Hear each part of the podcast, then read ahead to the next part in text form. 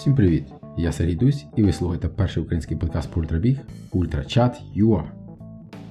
Гість 10 епізоду надзвичайно цікава людина з величезним біговим стажем та унікальним філософським поглядом на спорт та життя. Весь запис можна розібрати на купу корисних та мотивуючих висловів.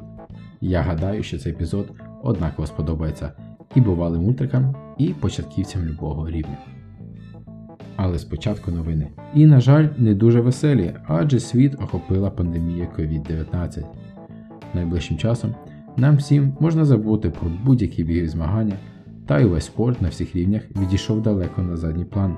Це зрозуміло, адже людське життя набагато важливіше.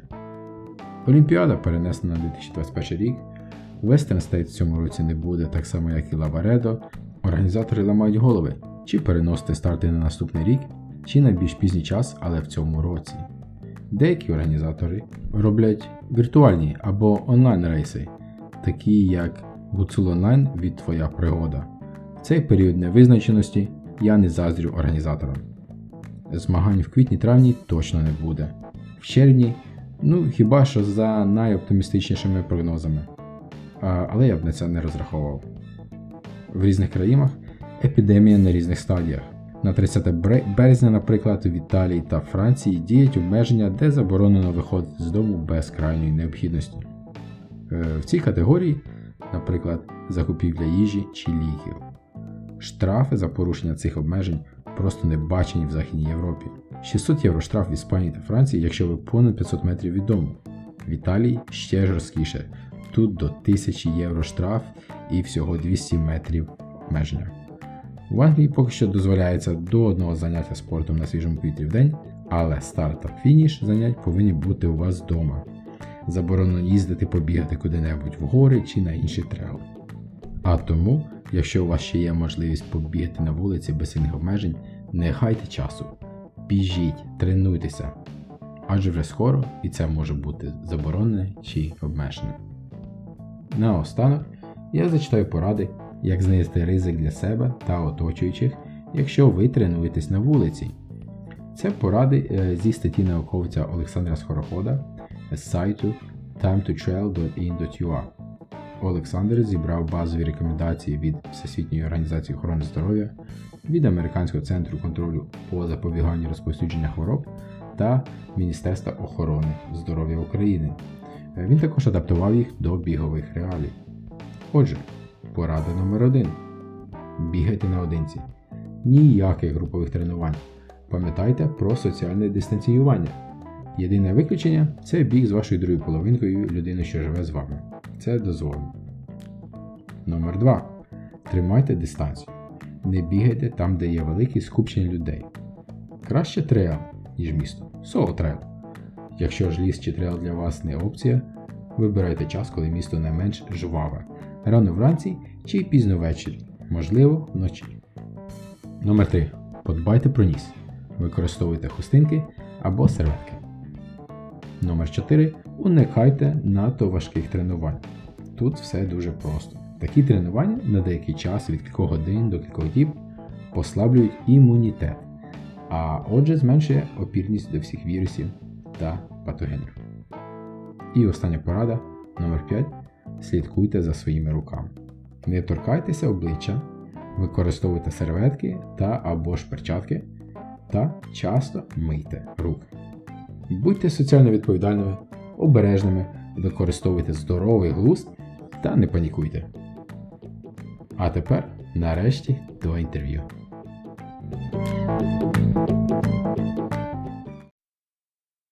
Поїхали.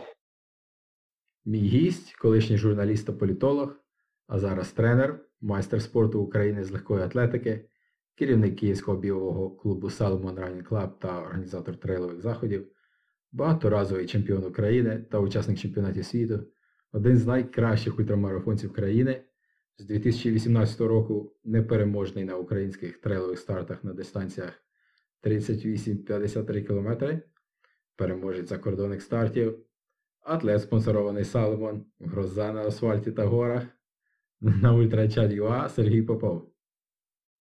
Привіт всім! Е, Сергій, е, тебе можна назвати професійним трейловиком? Ні. е, сам себе не називав професіональним атлетом. І, ну, власне, справа в тому, що чому так? Тому що ну, ніколи в мене не було абсолютно м, всіх складових, які повинен мати професійний атлет. Тобто тут мова не лише там про заробітки, але взагалі про побудову стилю життя, відпочинку, відновлення, використання фармакології, е, роботи з тренерами, роботи ну, з, зі спортивними менеджерами. І десь щось в якихось елементах колись у мене там, за мої 20 років кар'єри воно проявлялося, але ніколи не складалося от в, так, е, в такий пазл, щоб це було життя професійного атлета. Тобто це шкала, не можна сказати, хтось там 100% професійний, а хтось. Ну, Насправді тут е, е, кордони такі дуже нестійкі, не можна зараз чітко роз, розмежувати професійних атлетів від непрофесійних атлетів, бо якщо подивитися е, за межі України да, на світову практику, ми знайдемо дуже багато людей, які працюють, але маючи 8-годинний робочий день, вони там бігли марафон за 2.13, 2.12, який після того вони там кидали свою роботу, потрапляли до збірної національної, відбиралися на Олімпійські ігри і так далі. Е, тому той факт, що людина не є на даний момент професійним атлетом, якщо за визначення професійним атлетом, це ще не означає, що вона не може показати професійний результат. Зрозуміло. Добре. А, Розкажи, як пройшов твій день? Скільки ти часу просидів в пробках? Ні, ну власне в пробках не так багато. Я Сьогодні я майже майже не присвятив часу для спорту, тільки там десь менше годинки в спортзалі провів. Е, зараз я дуже мало бігаю, бо я власне відновлююсь. Я теж не залізна людина, у мене теж іноді бувають травми. Е, минулий сезон був дуже насичений, тому зараз є трошки незручності, я би так сказав, які заважають мені повноцінно тренуватися, тому я намагаюся замінювати це на е, суміжні види активності і таким чином відновлююся. Тобто я ще не почав підготовку власне до сезону як такого. А взагалі зараз я займаюся підготовкою змагань е, місцевого київського зимового кросу, який друга буду його проводити. Е, власне, старт вже цієї неділі, і от 90% часу сьогодні я присвятив саме цьому. Це буде в другий раз.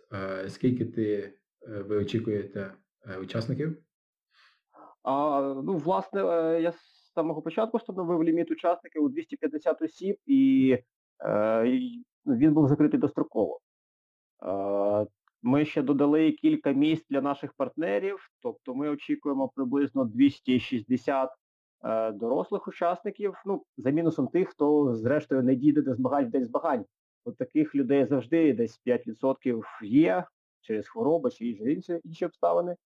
А, І крім того, у нас є дитячі забіги, тобто ще, ну, наразі очікується 60 діточок. Тобто зараз е, повністю йде весь фокус на організацію? Е, ну, здебільшого, здебільшого, це ж означає, що якщо я щось організовую, то я відкладаю, відкидаю повністю всі свої інші активності. Так само я продовжую складати індивідуальні тренувальні плани. Я зараз ще отримую другу вищу освіту Е, за фахом реабілітологія. Теж багато часу приділяє саме навчанню.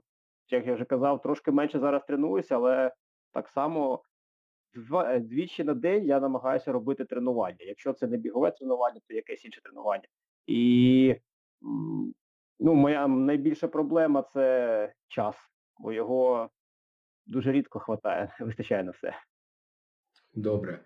Е, до речі, що, що таке реабілітологія?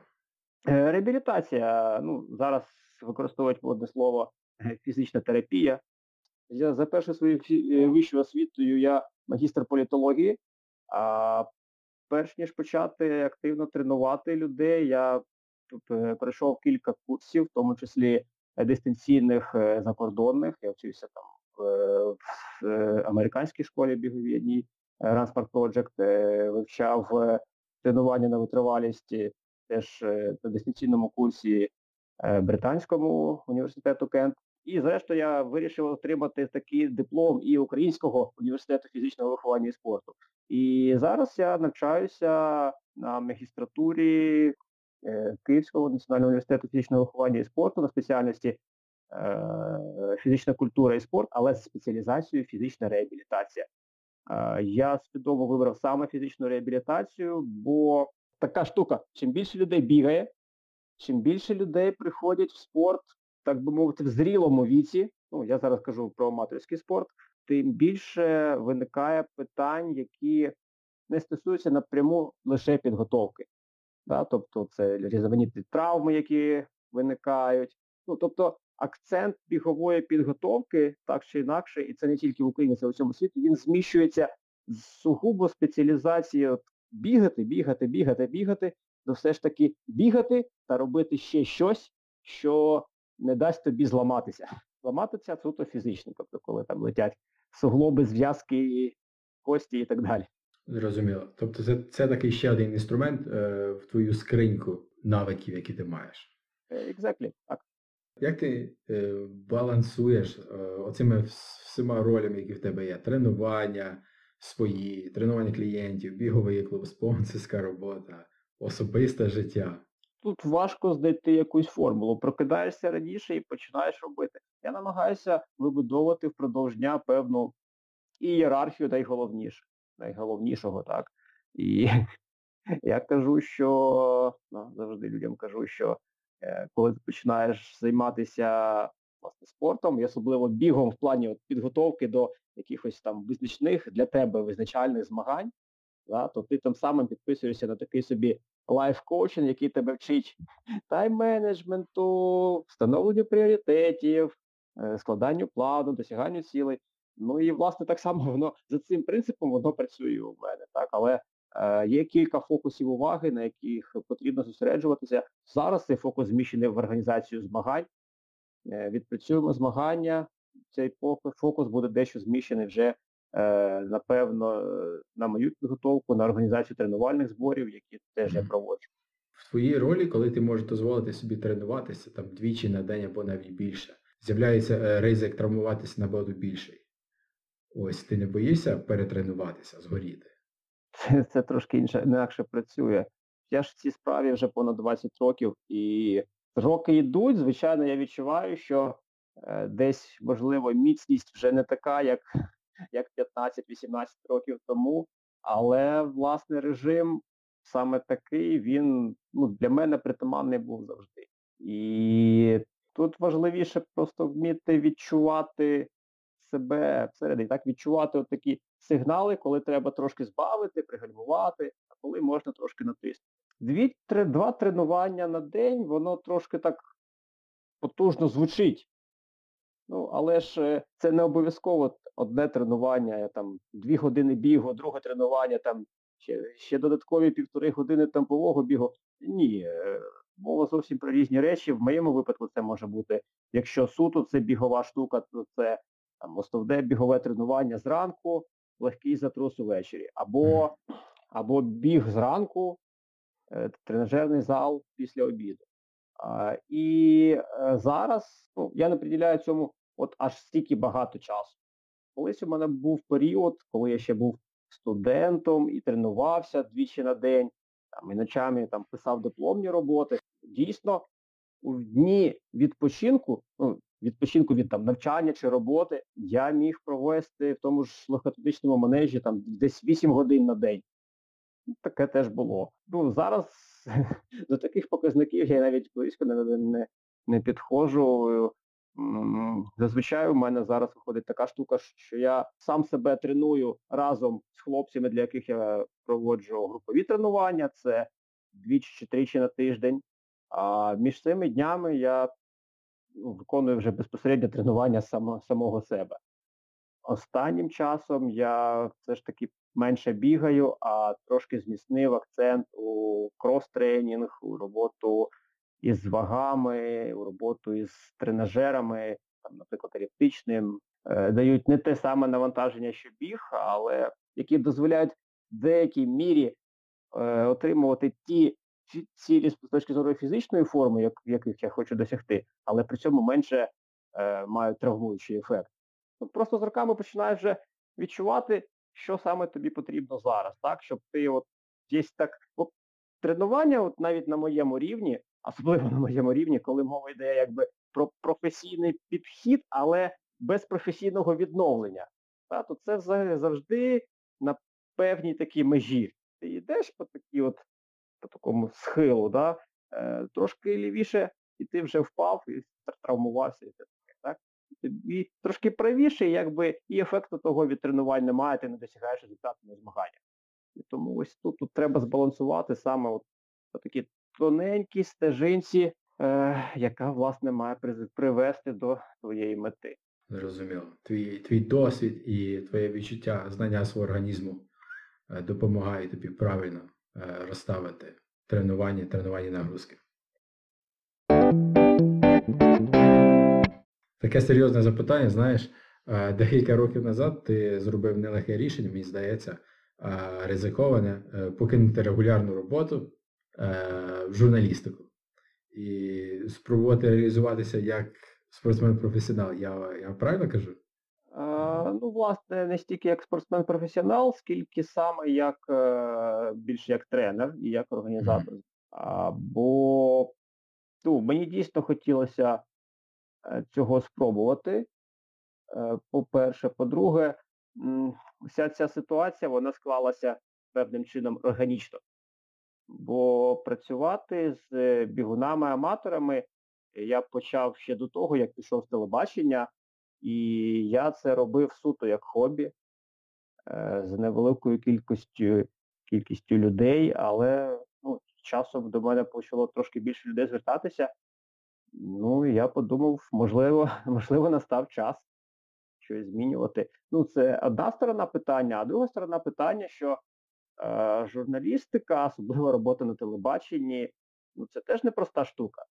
Це річ, яка дуже емоційно складна, інтелектуально складна, е, дуже нервова. І от за мою журналістську кар'єру, 12 років я пропрацював в журналістиці, кілька разів я переживав такі суттєві е, кризові періоди, коли от ти вже розумієш, що все, ти на роботу вже йти не можеш, не хочеш, і тобі потрібен тривалий творчий відпочинок.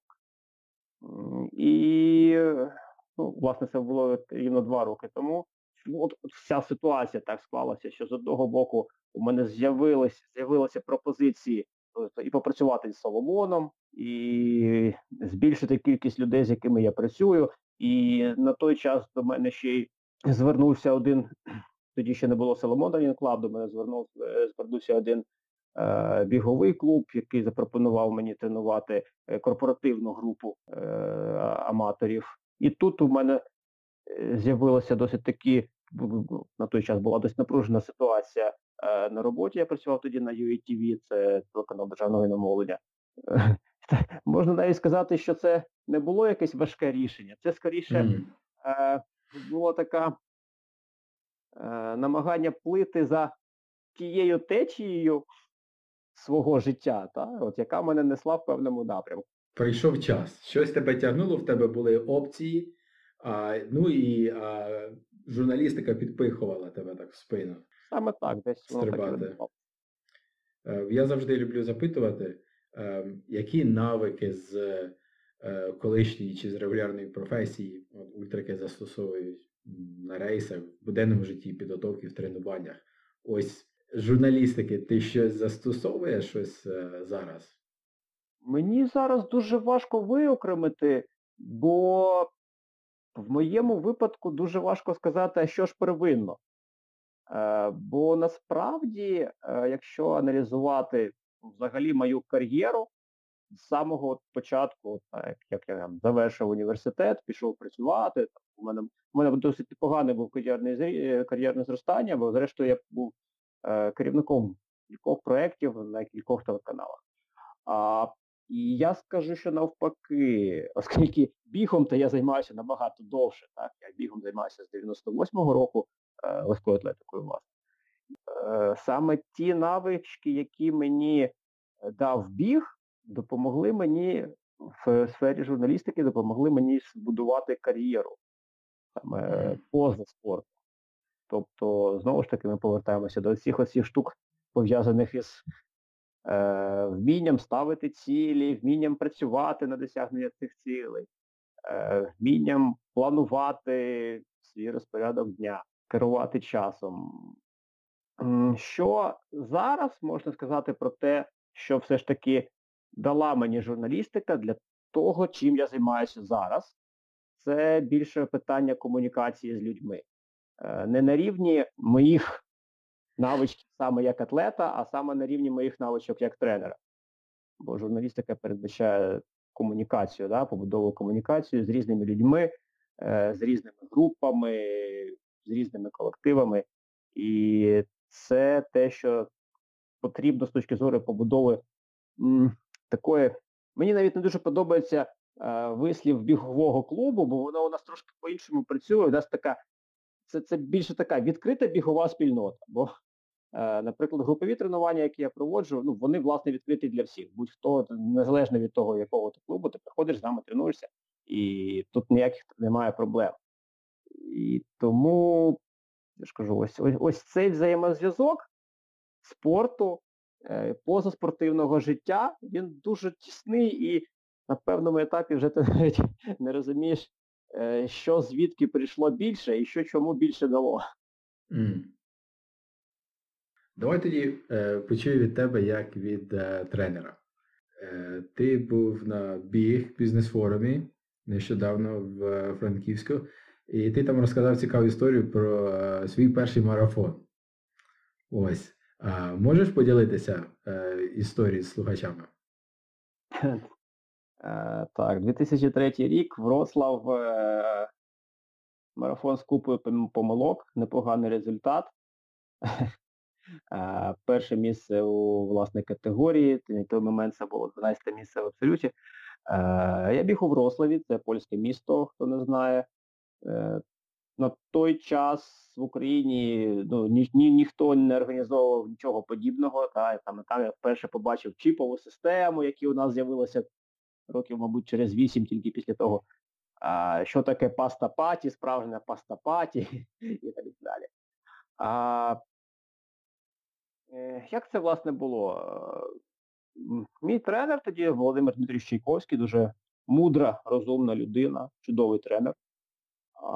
Він, власне, був переконаний, що ну, мені на марафон ще йти рано. Що мені треба все ж таки для початку щось показати на 5 кілометрів, на 10 кілометрів, і тільки потім переходити на марафон. Я на певному етапі почав дуже сумніватися, бо, ну і власне це ж переживають всі всі спортсмени, що ти, ти спочатку у тебе зростання результатів йде дуже добре, ти починаєш більше тренуватися, якщо у тебе є амбіції, воно ще е, ще швидше ти зростаєш, щось показуєш. Потім настає період певної стагнації, коли ти не можеш показати кращий результат. А тут от мені запропонували поїхати на марафон. Я подумав, що а чому б ні? Я до того ніколи не був за кордоном. Тихесенько нишком від тренера.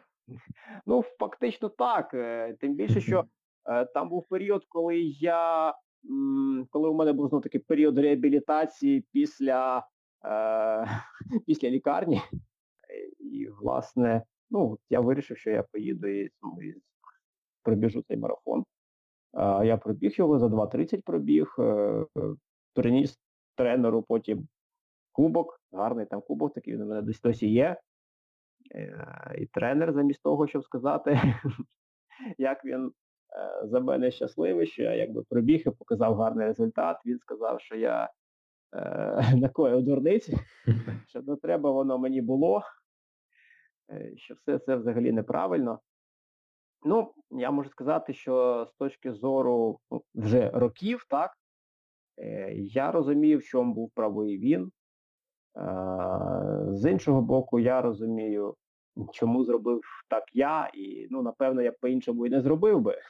Але я чудово розумію, що якби все ж таки тренера я послухав, то можливо, можливо, е, я міг би розраховувати ну, кращі абсолютні результати на тому ж самому марафоні ще 15 років тому.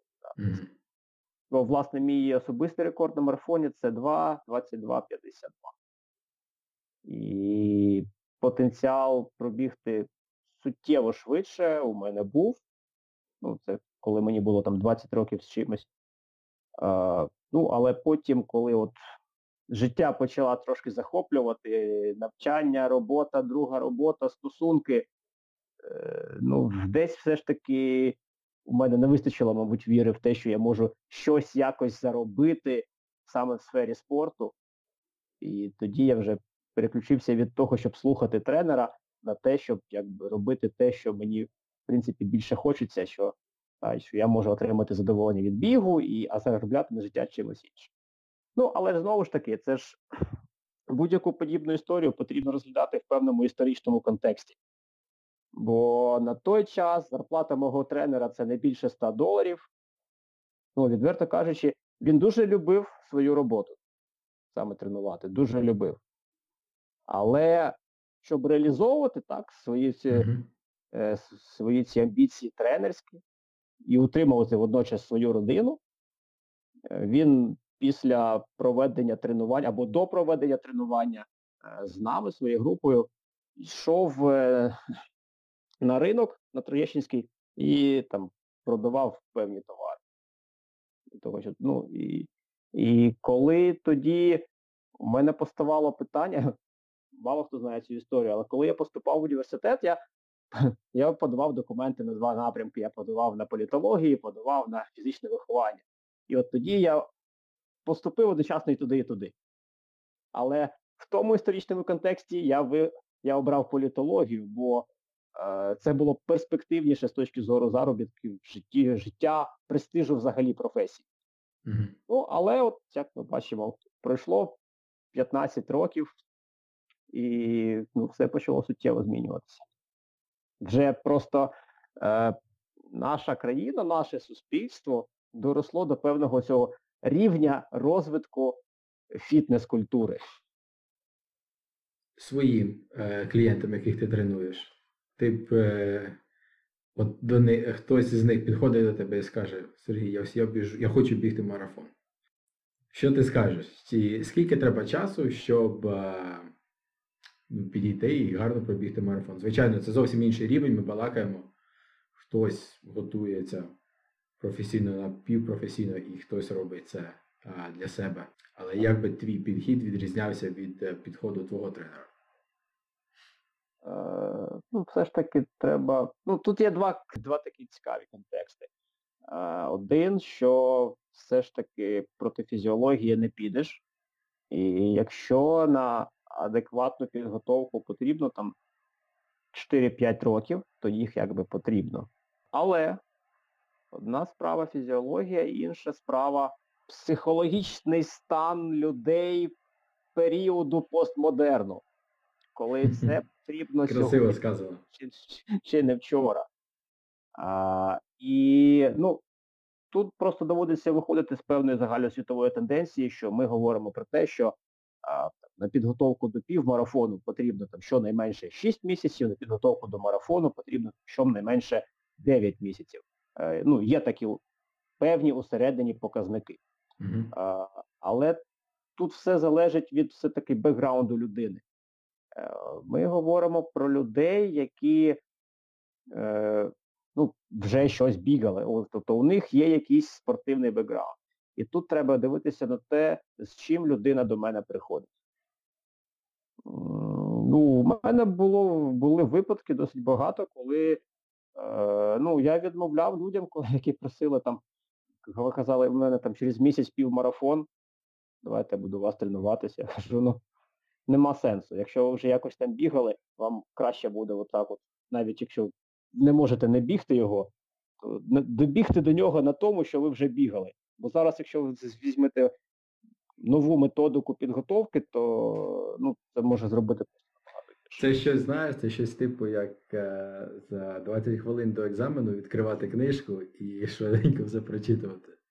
Ну, щось так стало, тільки різниця в тому, що на екзамені ще може пощастити. Ти можеш витягти саме той білет, який ти прочитав. А тут так не вийде, тут не може бути щастя. Та? Тобто не може, не можна м, пробігти дистанцію типу марафону, е, сподіваючись на вдачу. І тут треба все ж таки підходити розумно. Серед моїх е, підопічних дуже багато людей, які йдуть далі. Серед моїх хлопців, там, дівчат, відсотків 60 це ті, кому марафону вже мало. І от тут важче працювати. Угу. Набагато важче. Ну, В принципі, я розумію, ну, як можна підходити до підготовки до марафону. Я розумію, що як можна зробити, щоб пробігти більше, ніж два марафони на рік, і при цьому себе не знищити. Але загальні тренди такі, що людям марафону мало. Мало бігти марафон кожен місяць. Люди хочуть бігти кожен місяць ультрамарафон. І почати з там з 60 кілометрів на початку року і в середині року пробігти 100 миль, потім ще одні 100 миль. Тут, тут трошки важче працювати, насправді. І дуже багато людей, яким дуже важко довести, що їх організм до цього не готовий. Іноді ми самі себе все ж таки обманюємо. Да. А причому цікава штука, а, якщо порівнювати підготовку до марафону і до ультрамарафону, то ультрамарафони вони більш такі, навіть важко підібрати термін. Марафон, він сам по собі більш важка така конструкція.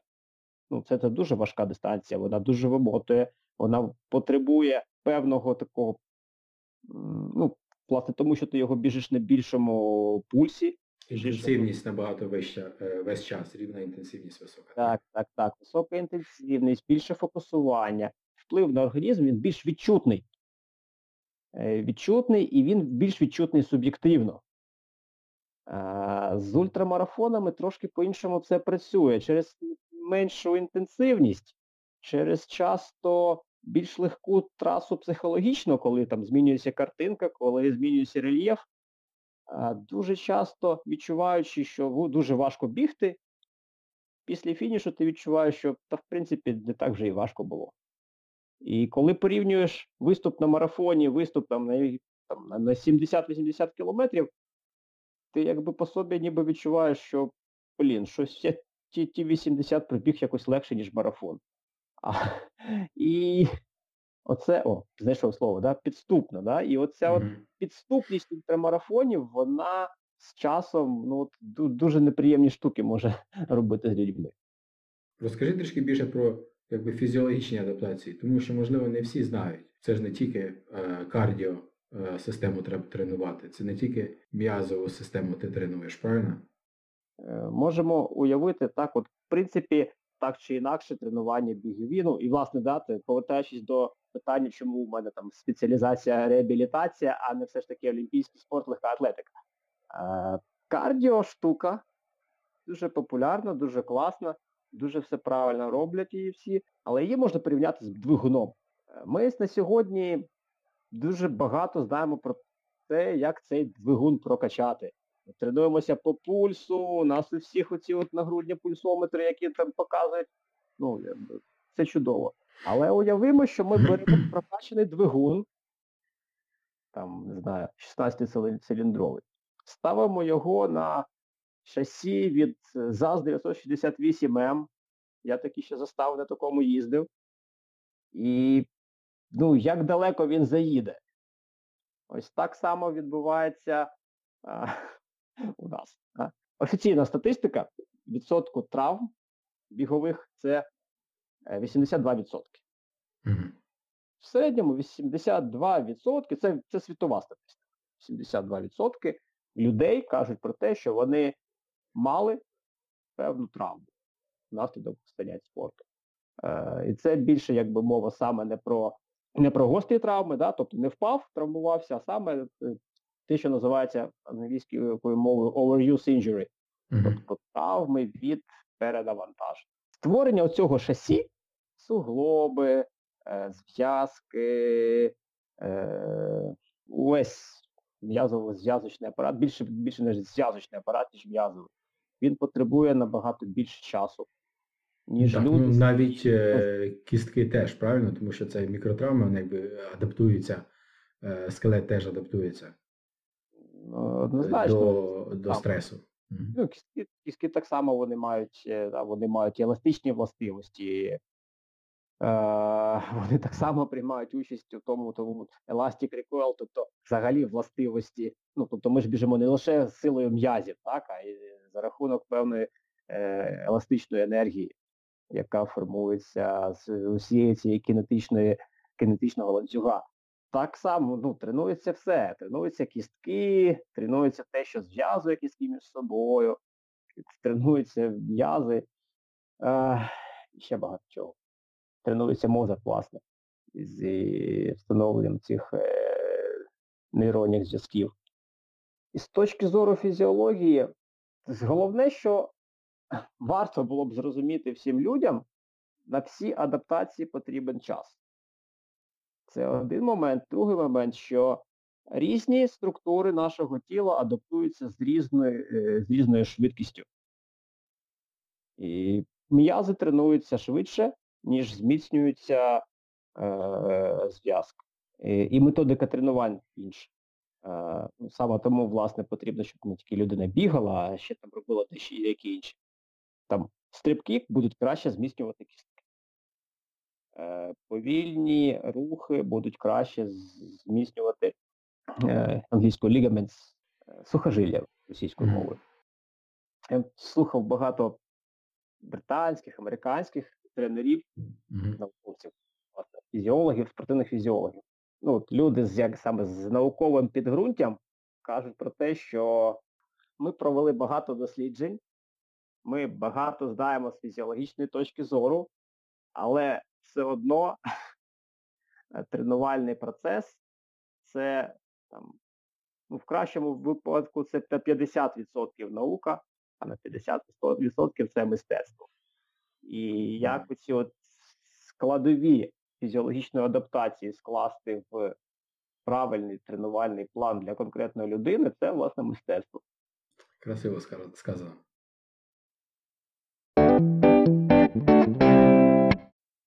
Тоді, е, як ти сказав, наш е, час постмодерну, е, коли всі все хочуть одразу і швидко, і в інтернеті можна дуже легко знайти тренувальний план любий на любу дистанцію. В чому полягає ключова роль тренера? В моєму випадку, от я, я розглядаю те, що ну, чому люди, власне, мають прийти до мене, чому вони до мене приходять. Е, Це не тому, що я там склав якийсь календар з потоковим виконанням тренувань бігових. А власне, це тому, що щоб отримати власне доступ до тіла, я маю певний обсяг дос, досвіду. Та, це 20 плюс років. Я маю досвід, який, ну, який формувався, власне, те, що я вже казав, не на професійній основі, а більше на аматорському, да, на, схемі підготовки аматора і досвідного. І я цим можу поділитися. Тобто е, один мій викладач колись сказав, що інтуїція це похідна від досвіду. Е, не можна. І, в принципі, це дуже е, дуже чітко працює в тренувальному процесі. Бо людину, не лише себе, так, людину, яка, яку ти тренуєш, її теж треба відчувати. Це відчуття, це не щось, не щось метафізичне. Так, Це той самий досвід, який виражається у конкретних рішеннях щодо того, коли, як, що, як швидко людини виконувати для того, щоб вона досягла того результату, який, якого вона хоче. А, і, власне, тренер це не той, хто скаже жорстко, так, ти робиш оце, оце. Да? Це та людина, яка може дати правильний напрямок. Да? Щоб, щоб коли ти скачав план тренувальний в інтернеті, щоб ти в цьому плані не заблукав. Мгм. Приблизно так. Е, я не зовсім вірю в те, що там от, ну, не вірю, так? Е, зрозуміло, що можна казати багато банальностей про те, що там тренер-наставник, тренер-приклад, тренер-натхненник. Ну, в принципі, так, все воно так, але ось в першу чергу, мабуть, Е, тренер це той, хто може поділитися чітким досвідом. Е, друге, тренер це той, кому ти маєш вірити. Чому одному тренеру можна вірити більше, ніж іншому? От тут не завжди це пояснюється сугубо переліком дипломів а, і роками досвіду. Це твоя людина чи не твоя людина. А ще є дуже класна штука, ще одне дуже дуже класне висловлювання про те, що е, виграє змагання атлет, а програє змагання тренер. І, в принципі, тренер це та людина, на яку завжди можна скинути свої невдачі. В тебе таке вже було? Ну, насправді, от в такому в такому формулюванні ні. Е, У мене загалом у мене от з часу за останні два роки у мене, власне, було майже майже 160 учнів через мою програму індивідуальної Вау! Нічого собі. Серед них е, дійсно у мене було кілька кейсів, два ярких, які я запам'ятав, коли е, в одному випадку людина сказала, що ну я там думав, що це буде якось по-іншому, і тому він перестав е, тренуватися саме в мене. І, Ну і щось подібне було ще однієї е, дівчини, жіночки, так, яку, ну, з якою, власне, ми і не почали працювати, бо я сказав, що ні. Я краще поверну гроші, я, ну, ми не спрацюємося. Є різні люди. Одним людям тренер потрібен як як коуч, так? Тобто mm-hmm. ти нібито пишеш розписку, що я зобов'язуюся виконати от такий такий такий обсяг робіт для того, щоб там досягти певного результату, бо сам себе змусити не можу це зробити. А якщо я буду знати, що в мене є тренер, я йому там плачу якісь гроші, то я це зможу зробити. Е, Тобто, да, ось в такому контексті. І він не обов'язково виконує там план.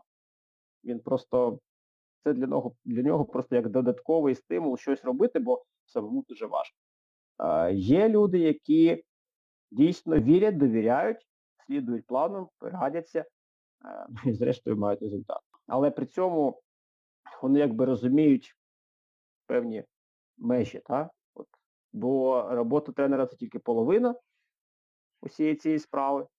Як я казав, зараз, в принципі, я я більше даю напрямок руху, ніж веду за ручку. А, і Друга половина справи це, власне, е, те, що робить сама людина. Бо навіть, ну, якщо я пишу план, це не означає, що план потрібно виконати от до кожної крапки. Mm-hmm. І це було б неправильно. План це дуже гнучка система. Тренування це дуже гнучка система. І в моєму підході головне, щоб ну, один з ключових, точніше, моментів, щоб людина навчилася себе відчувати. Щоб вона не просто дивилася на свій гаджет, що вона біжить, має бігти сьогодні на пульсі 147 або з темпом там 4,54. А щоб ці моменти, та, що я сьогодні біжу там е, от в такій зоні, е, вони спрацьовували вже на рівні, е, ну, на сенсорному рівні. Mm-hmm. А є люди, які хочуть, щоб які сприймають тренера як того, хто ну, буде постійно рядом і водити їх за ручку. Є такі, я не готовий людину саме водити за ручку, бо в принципі, бо на змаганнях людина зрештою буде бігти сама. Твоє е, партнерство з е. Е, розкажи про ці відносини. От Саломон щось вимагає від тебе, е, наприклад, посилає тебе на якісь заходи чи якісь е, медіа вимоги? Е, ну, насправді я ж співпрацюю не з центральним офісом Соломон, я співпрацюю саме з Соломон Ukraine, тобто е, з компанією, яка є дистриб'ютором торгової марки на території України. Uh-huh. Е, і ну, я насправді їм дуже вдячний. Е, суть наше, нашого партнерства воно полягає в тому, перше, це е, ну, вони мені дають екіпіровку, так? Це одна сторона справи. Е, вони забезпечують оці безкоштовні відкриті тренування, які проводжу кілька разів на тиждень. І вони забезпечують організацію цих от е, невеликих трейлів, які я роблю. Ну, власне, зараз це три таких івенти на рік. Насправді нічого такого е, жорстких вимог щодо того, що там ти біжи там, там не біжи, це носи, це не носи, чи там щоб там на тренуваннях на всіх фотографіях всі були тільки в Соломоні. Е, Таких вимог у них немає. Mm. Е, я за це дуже вдячний. Ну, Мені цей підхід дуже імпонує, бо тут е, самоціль не продати якомога більше товару, а все ж таки зробити певний внесок в розвиток саме трейлового напрямку бігу. Е, власна ідея бігового клубу Solomon Running Club Ukraine, вона вона пішла із е, цієї міжнародної міжнародного проєкту з компанії Salomon, е, який називається How to Travel Run. Ага, цікаво, я не знав.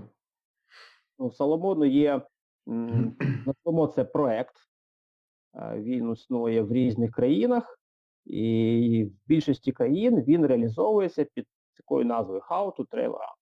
Суть у тому, що є певний тренер, який збирає певні групи і вчить їх бігати трейл.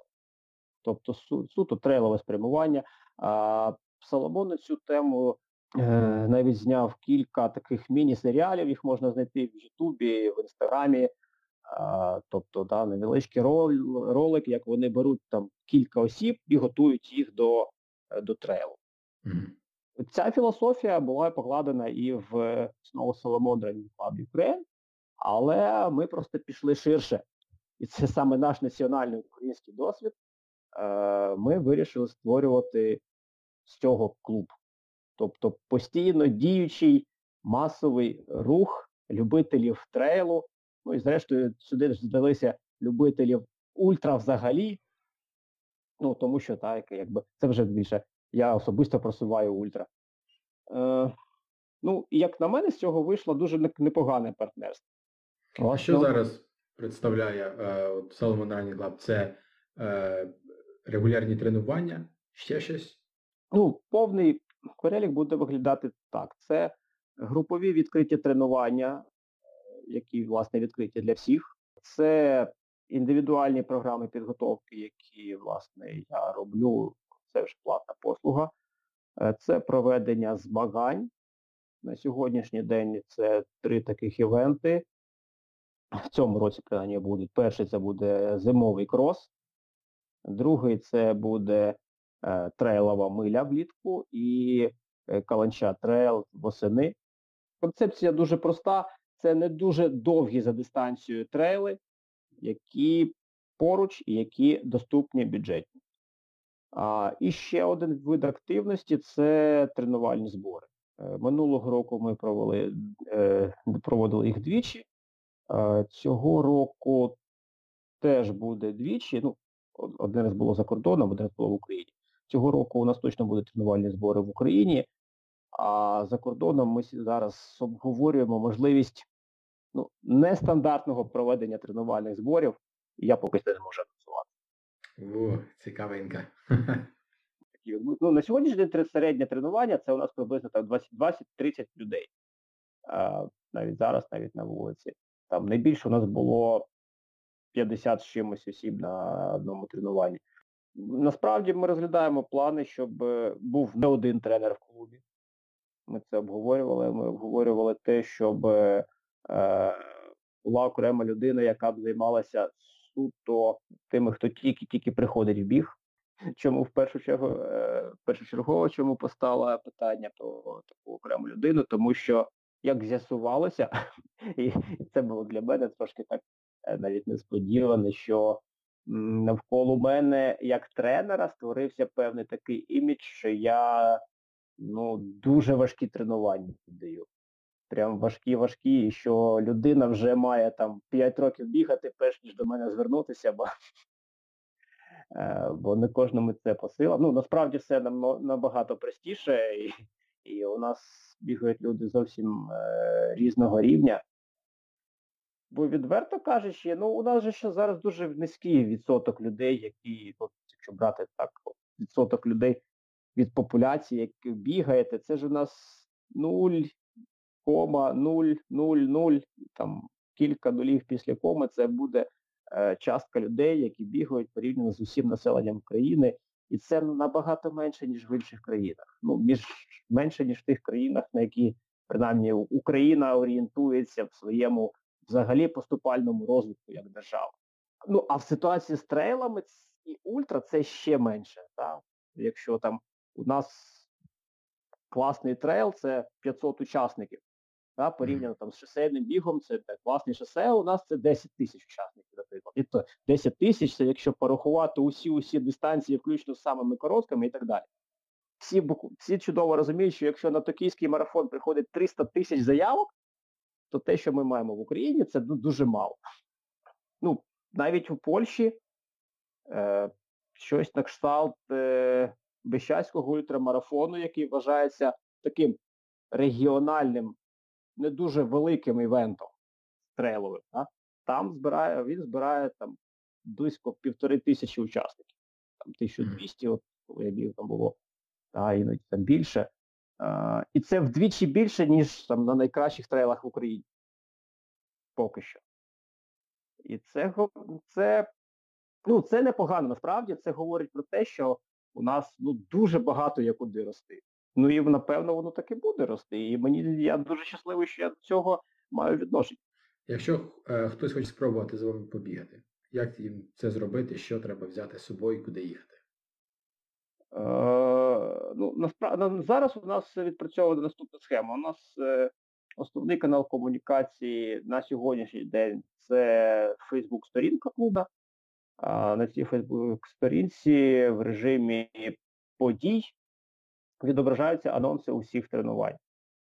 Е, власне, жодних якихось бюрократичних кроків для того, щоб приїдатися на тренування, немає. Побачити анонс, взяти кросівки, приїхати на тренування. Хто не знає, що і як, в принципі, задають питання, всі отримують відповіді, ну, проблем жодних немає. Добре. Е, Через Фейсбук сторінку. Ну, загалом так.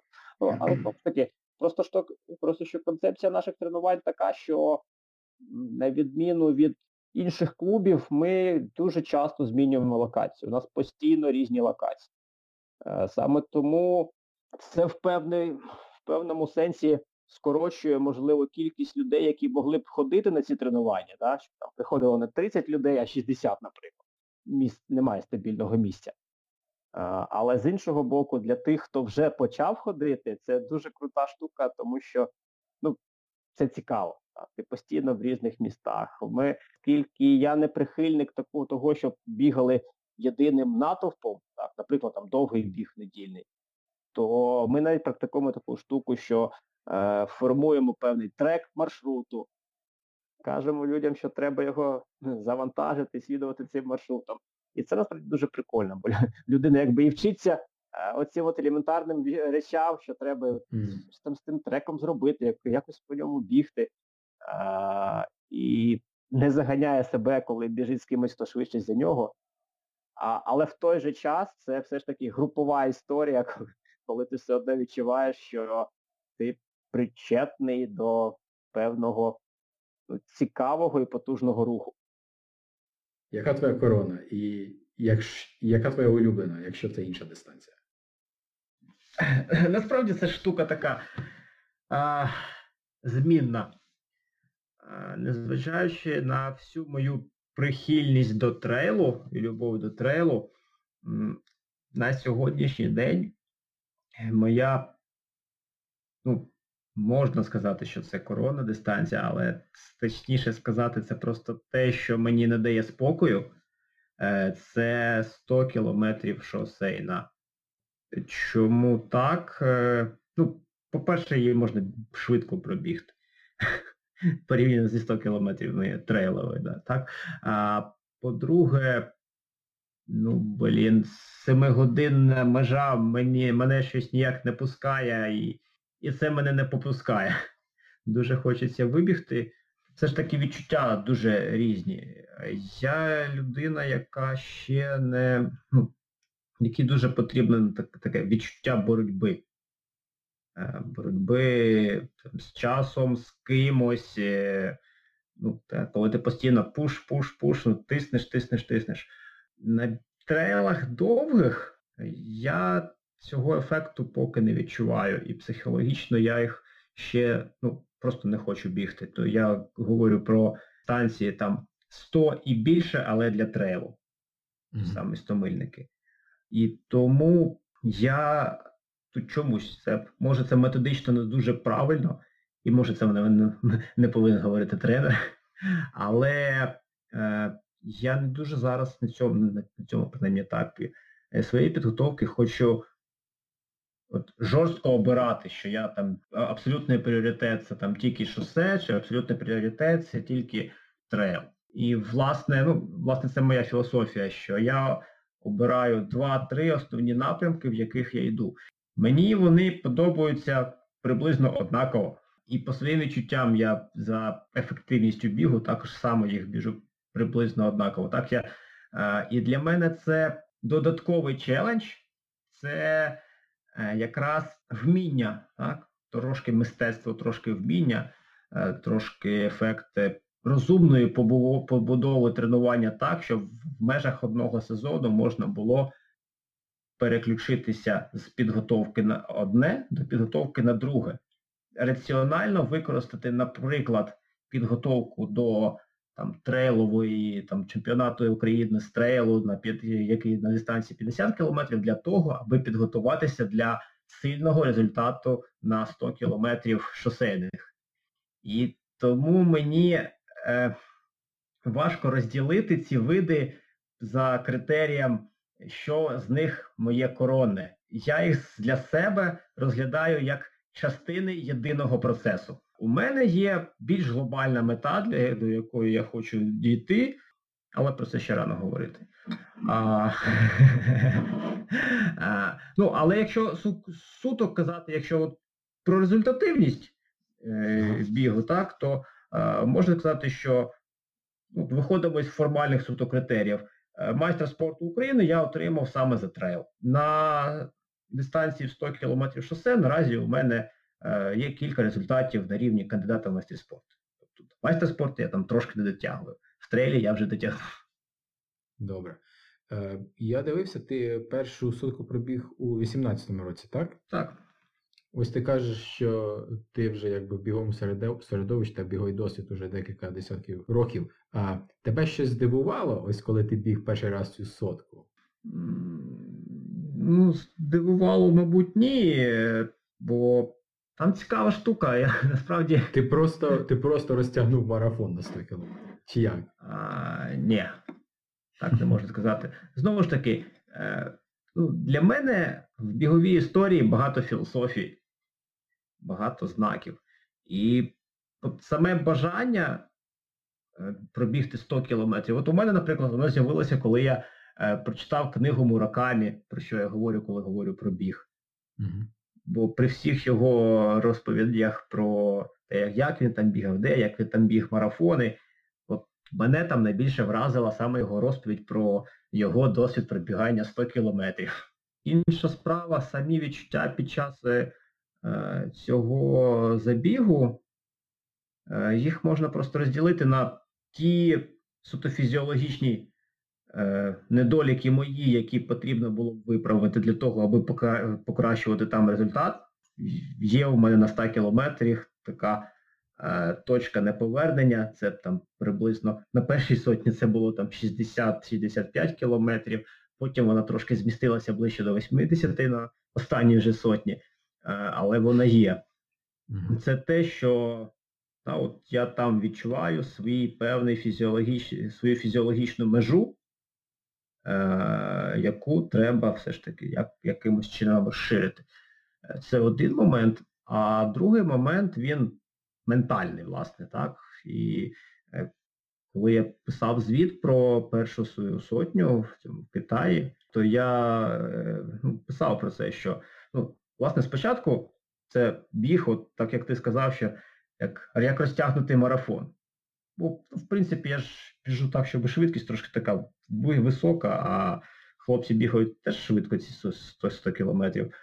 А потім на певному етапі, коли вже я досяг ось цієї точки неповернення, да, свого певного певної межі, після якої я вже не міг підтримувати ту швидкість. У мене почалася така, ну, не те, що паніка, але ну, внутрішня боротьба, таке хвилювання, то боротьба з самим собою, що ще трошки, що як, як же ж зробити це.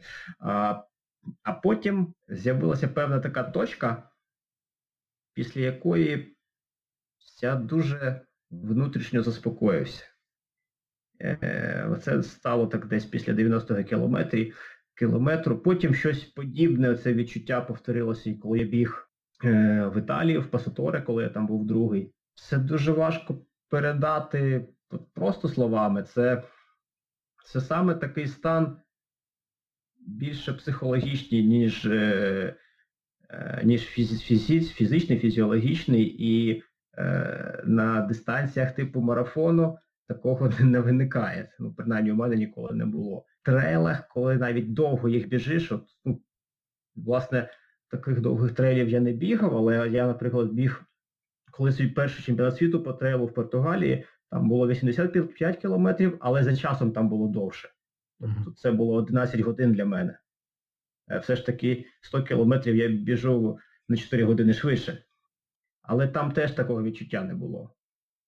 А от саме шосейна сотня, вона воно е, відкриває таке якесь цікаве вікно, ну, про яке, напевно, той самий Муракамі писав, що хочеш поговорити з Богом, пробіжи 100 кілометрів. Ти згадав виступ на чемпіонаті світу, то природні побалакати трішки про нашу збірну. Що для тебе е, виступати за збірну? Тут, мабуть, треба трошки якби Е, розділити для загалу взагалі людей, да? трошки е, пояснити, що є збірна України і що є збірна України саме з трейлу та інших неолімпійських видів спорту. Бо люди дуже часто плутають, бо є, існує так звана е, штатна збірна України. Е, Вона стосується в першу чергу тих спортсменів, які е, виступають в олімпійських видах. На цю збірну є певне фінансування.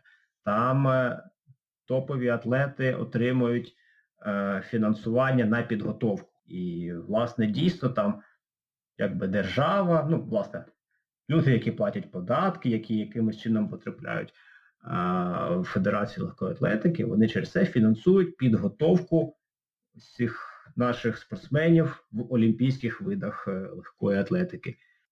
Ця схема не працює для неолімпійських видів, до якого відноситься трейл, гірський біг, е, ультрамарафон.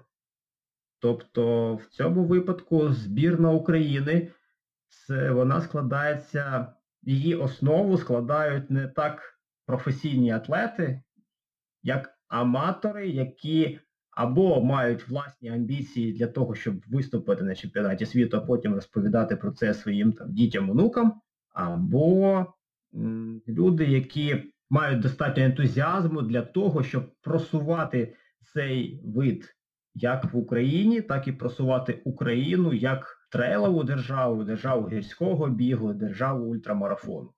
А такий розподіл він унікальний тільки для України, тільки для пострадянських республік, чи це десь трапляється в інших країнах світу, ти не знаєш?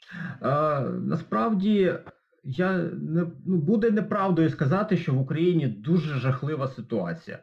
І якщо навіть брати те, про що частіше за все всі говорять там про екіпіровку, там комусь дали, комусь не дали, комусь щось не додали. Ну, скажу відверто, є збірні, де е, навіть того, що час від часу виділяє наша Федерація легкої атлетики для цих неолімпійських видів, як трейл, так, як гірський біг. Е, Є країни, де люди купують цю форму за свої за свої кошти. За свої кошти її там потім брендують та їдуть на чемпіонати світу. Е, Тому це не є унікальною ситуацією для України. Трейл та ультрамарафони це та штука, яка на відміну від марафону, до речі, яка побудована саме на ентузіазмі людей, які справді е, люблять ці види. Тут не можна міряти критеріями добре це чи погано. Треба, мабуть, казати про те, що це от на даний час це от етап розвитку цих видів. Це наші реалії на зараз. Це наші реалії, в принципі, вони вписуються у загальносвітові певні тренди. Види молоді, порівняно з іншими видами легкої атлетики, види дуже потужно розвиваються. Це всі чули, я на, вже згаданому форумі я наводив ці цифри, які порахував Run Repeat, що е, трошки більше ніж за 20 років зростання кількості учасників ультрамарафонів 1600%. І, ну, і вони, власне, будуть розвиватися далі. Якщо говорити суто про мене, у мене справді мотив був, як би це пафосно не звучало, але я справді хотів і хочу, продовжую якби через свої виступи на чемпіонатах світу, е, на міжнародних старту, стартах представляти свою країну. Представляти її саме як країну, де розвиваються, де розвивається спорт, де розвиваються не тільки олімпійські види. Ну і як, як я вважаю, попри те, що все ж таки збірна складається ну, фактично з аматорів, на всіх чемпіонатах, де ми виступали, ми представляли країну гідно. Ми поки що не доросли там навіть до першої п'ятірки світового рейтингу, так? Ну, тобто, а чи індивідуального, чи командного. Але ми не на останніх позиціях, що справді дуже радує. Зрозуміло. Моє наступне запитання було, чому за збірну Патрелу не виступають кращі кращі з кращих, але я я думаю, що ти ти на це запитання вже відповів.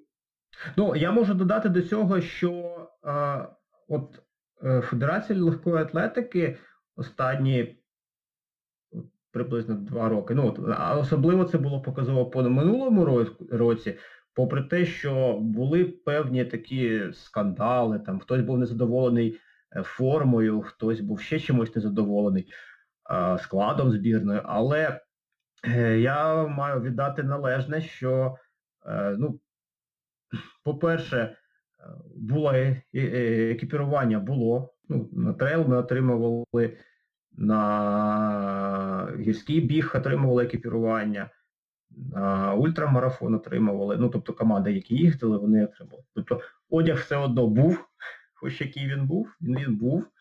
Це по-перше, ну, хоча він нібито не прописаний його видача у відповідних контрактах, документах. Тобто це Е, заслуга Федерації. Це один момент. Другий момент, що перші номери команд, е, вони все ж таки їздили минулого року вперше за кошти Федерації. Це стосувалося чемпіонату світу з трейлу, чемпіонату світу з гірського бігу на довгу дистанцію, чемпіонату світу з ультрамарафону. Це минулого року це було 50 кілометрів. Е, раніше ці, ці види взагалі не фінансувалися з точки зору Е, оплати проїзду учасників команди. Тобто, так чи інакше ситуація покращується. Я дивився на е, забіги, в яких ти приймав участь в минулому році, і знайшов, що ти тричі бігав в моєму улюбленому швейцарському містечку. Зармань. Е, розкажи, чому ти туди двічі е, повертався? Ну як так вийшло? Ну і е, про сам рейс, тому що Якщо подивись на статистику, ой, ну там всього 42 кілометри. Але там дуже цікавий профіль, який йде весь час вверх і стартує він теж досить високо. Ну, першу відповідь, в принципі, ти сам вже дав, коли назвав Цермат улюбленим містом. Мені справді він дуже подобається. Вперше я туди потрапив в 2015 році, е, і це був, власне, мій перший чемпіонат світу. До речі, як би це не було дивно, але тоді я показав за своїм місцем свій найкращий результат на чемпіонатах світу. Далі я я поки що не можу повторити це. Ну, І в принципі це це пояснюється частково і профілем траси. Бо там профіль траси, він якраз от під мої особливості як бігуна. Там є шосейна частина, вона теж йде трошки вгору, але вона досить швидкісна. Початок, так? Так, так, перші 21 кілометр. Там є трейлова частина з бігом вгору, є технічні елементи. Тобто весь маршрут, він е, дуже чітко складається з, з багатьох елементів, які, ну, в яких я маю переваги. які я тренував. І, ну, тобто, сама комбінація маршруту така, яка мені от, от дуже заходить під під мої навички бігуна. Це одна сторона питання. Інша сторона питання, що ну там красиво, там справді дуже красиво, ефектно. Там, е, Там є якась така своєрідна атмосфера, яка, ну, ну, заради якої ти хочеш туди повертатися. Незважаючи на те, що, це Швейцарія, що там дуже все дорого, що там е, хостел 50 євро в Церматі, але ти хочеш туди повертатися. Е, ну і власне сама організація там така, що знову ж таки ти відчуваєш себе людиною. Зрештою, так, невеличке гірське містечко, коли, куди заради змаганців з'їжджається кілька тисяч людей з усього світу. І це теж додає такого свого ефекту от в цю атмосферу, що ти відчуваєш себе частиною такого ну, дуже потужного руху світового рівня. Можливо, цього року я теж спробую там знову побігти.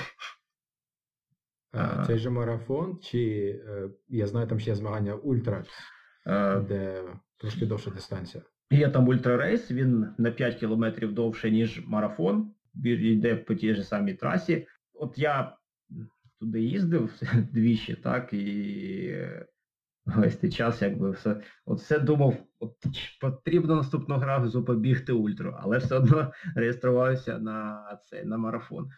Якщо казати відверто, топова дистанція саме в Церматі це саме марафон. Там ще є полу, на півмарафон і там є ультра, 47 кілометрів.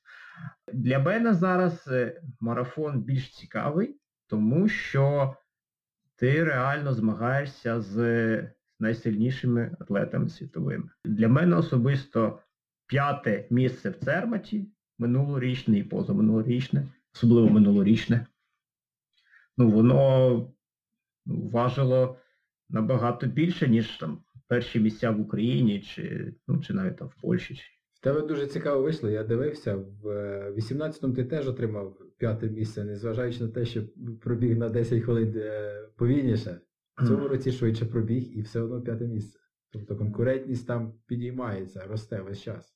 Е, ну, Там вона трошки така флук, флуктуаційна. Насправді, там, е, якщо брати статистику, там можна знайти, напевно, можна знайти роки, коли там навіть з тим результатом 3.14 міг би бути там не, не в десятці, і можна знайти, коли з результатом 3.14 біг міг би бути в трійці. Тому ну, це якби той рівень конкурентності саме на цих змаганнях. Там Від 3 годин до 3.20 це така собі еліта, яка е, біжить е, цей старт. Насправді я цей старт всім би рекомендував. Він дуже класний, атмосферний, він дуже крутий з точки зору суто туризму, не тільки бігу, бо там справді дуже красиво, дуже ну, дуже привабливе місце для туризму взагалі, не тільки для бігу. Ну і там саме місто Цермат, там не їздить в ньому транспорт, якби він там має зупинятися до міста, те, по місту ти або ходиш, або там електромобільчики такі. Так, це одна з особливостей місця, де е, вони заборонили весь транспорт, щоб е, якби захистити е, чистоту, е, олімпійського повітря. Ще що там дуже красиво, е, якщо хтось не знає, що місто знаходиться в долині, і з обох боків просто дуже стрімко підіймаються схили на 2, 3 чи до 4 тисяч метрів, дуже-дуже різко. Е, гори вкриті снігом, льодовиками, як як в казці. Це так, це так. Добре. Е, перейдемо до фінальної частини. Які в тебе особисті плани на на змагання на цей рік? Що в тебе, який тебе головний старт? Початок року в мене не дуже обнадійливий, бо як я вже вже зазначав на початку, зараз трошки я ну, реабілітуюся від такого напруженого графіку змагань минулого року. Е, Все ж таки, по-перше, не залізна людина, по-друге, вже вже є роки трошки того, мабуть.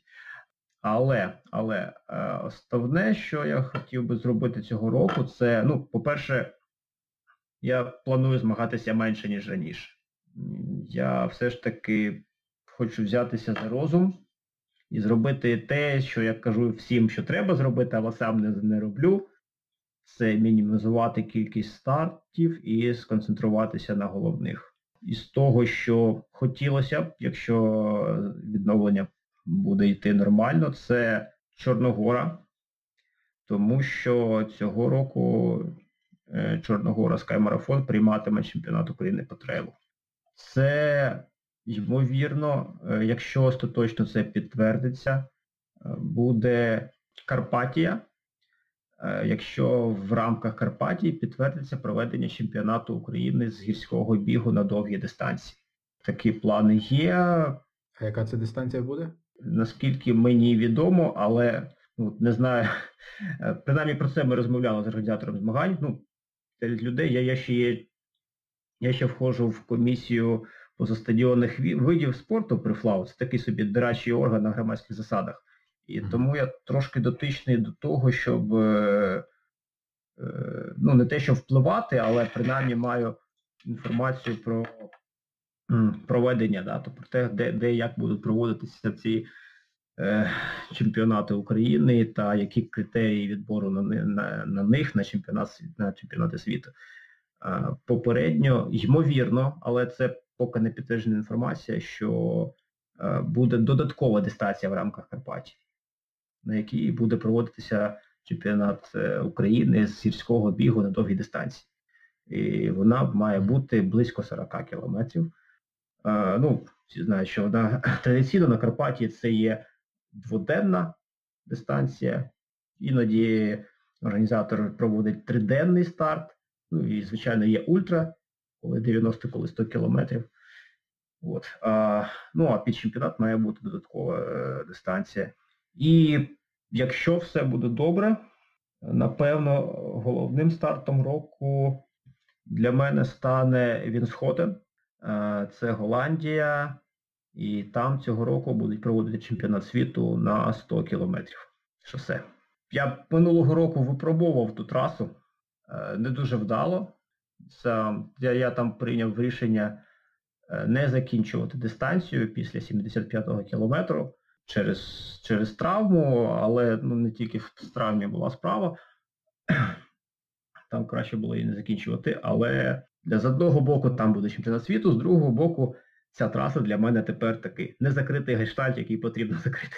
Unfinished business. Так. Да? Насправді там там дуже прикольне містечко. Я б теж любителям радив туди приїхати, виступити для тих, хто хотів би так би, показати свій особистий результат на 100 кілометрів, якщо їм це цікаво, або на 50. Там, можливо, і не дуже цікава траса з того погляду, що вона е, йде по колу, коло в 10 кілометрів, але там не менш атмосферне місто з точки зору організації збагань, ніж е, Церма, про який ми вже говорили.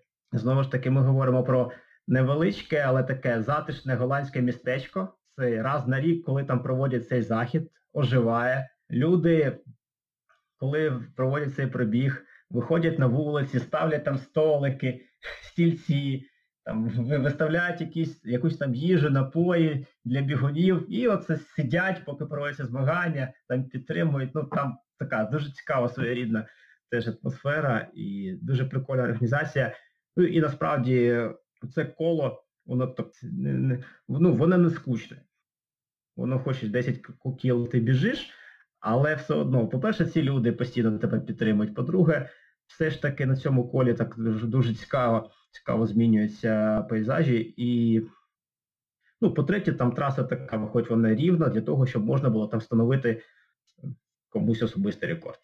Ти хочеш наблизитися, да? До семи. Я хочу наблизитися до семи, а була з іншого боку. тобто... Окей. Дякую, що розставився по поличках.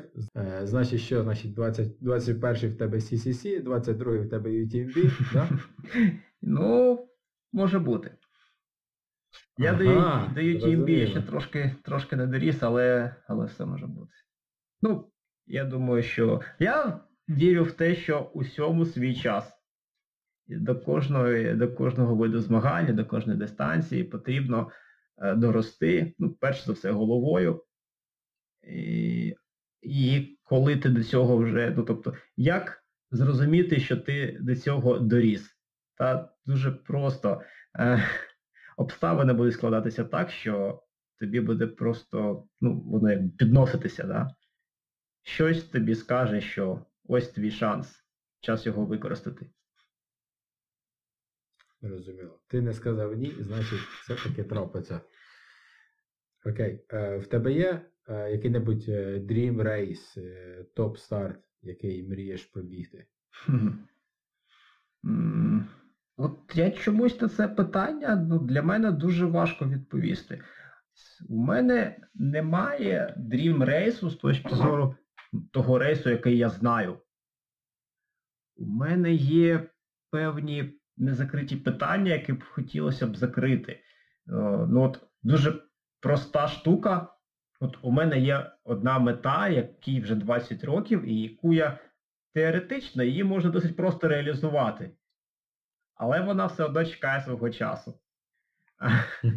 Вона походить з першої книжки, яку я прочитав про біг, і з якої, власне, зародилася моя любов до бігу. Це е, без труб, без барабанів е, вже покійного Пітера Снела, новозеландського бігуна. І в цій книжці він дуже так, ну, не те, щоб яскраво, там воно таким штришком, але чомусь воно мені дуже заклалося так в пам'ять. Е, він розповідав про приїзд на чергові змагання в Британію і співдав, що він вийшов зробити коло по гайд-парку. І от чомусь оце коло по гайд-парку для мене це от якась така мета на кшталт того, що ти називаєш Dream Race. Окей. Цікаво, цікаво. Тут найбільша трудність е, трудність це. Ну, саме так.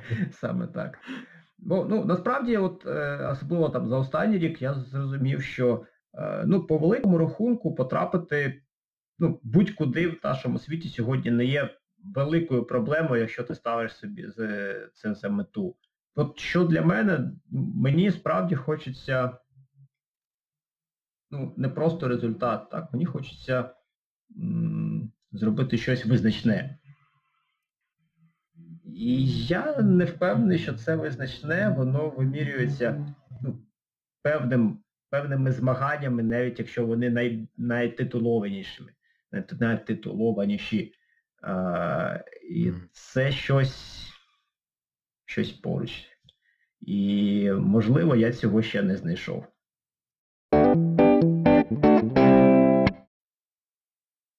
Якби ти не бігав, не міг фізично, і якби ти не був тренером в такі, в такому альтернативному світі, чим би ти займався, ким би ти був?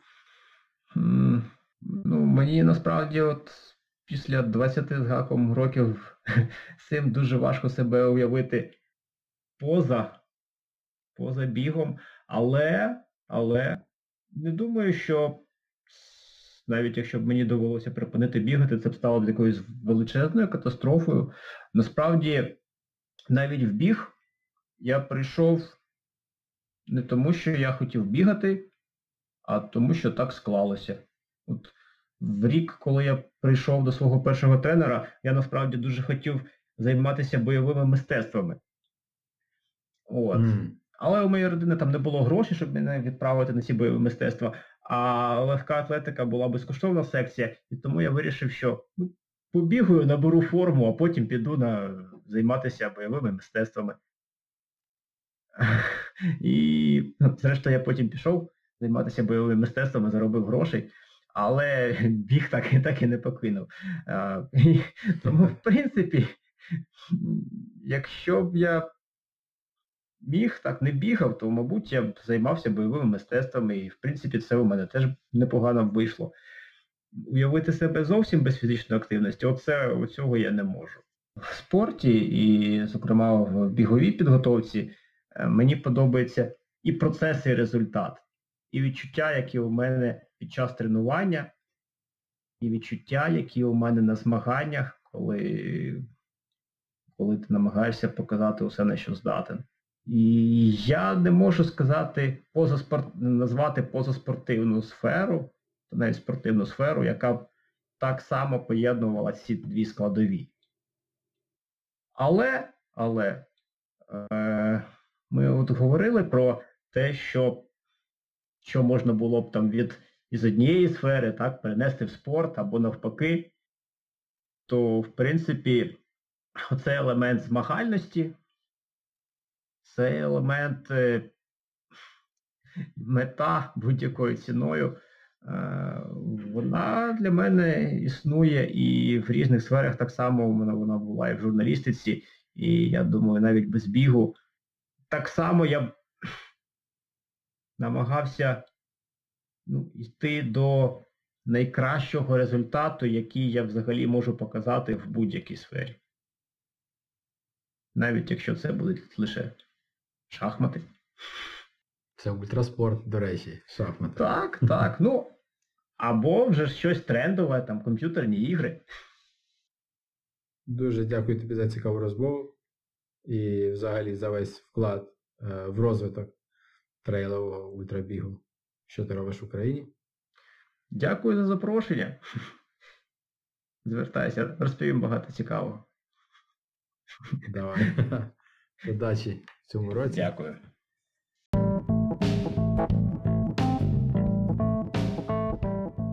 Ось і закінчився цей епізод. Якщо вам сподобалося, будь ласка, поділіться лінком з друзями, розкажіть про подкаст знайомим та залиште відгук або коментар на нашій Фейсбук сторінці. Я Сергій Дусь і ви слухали Ультрачат.ua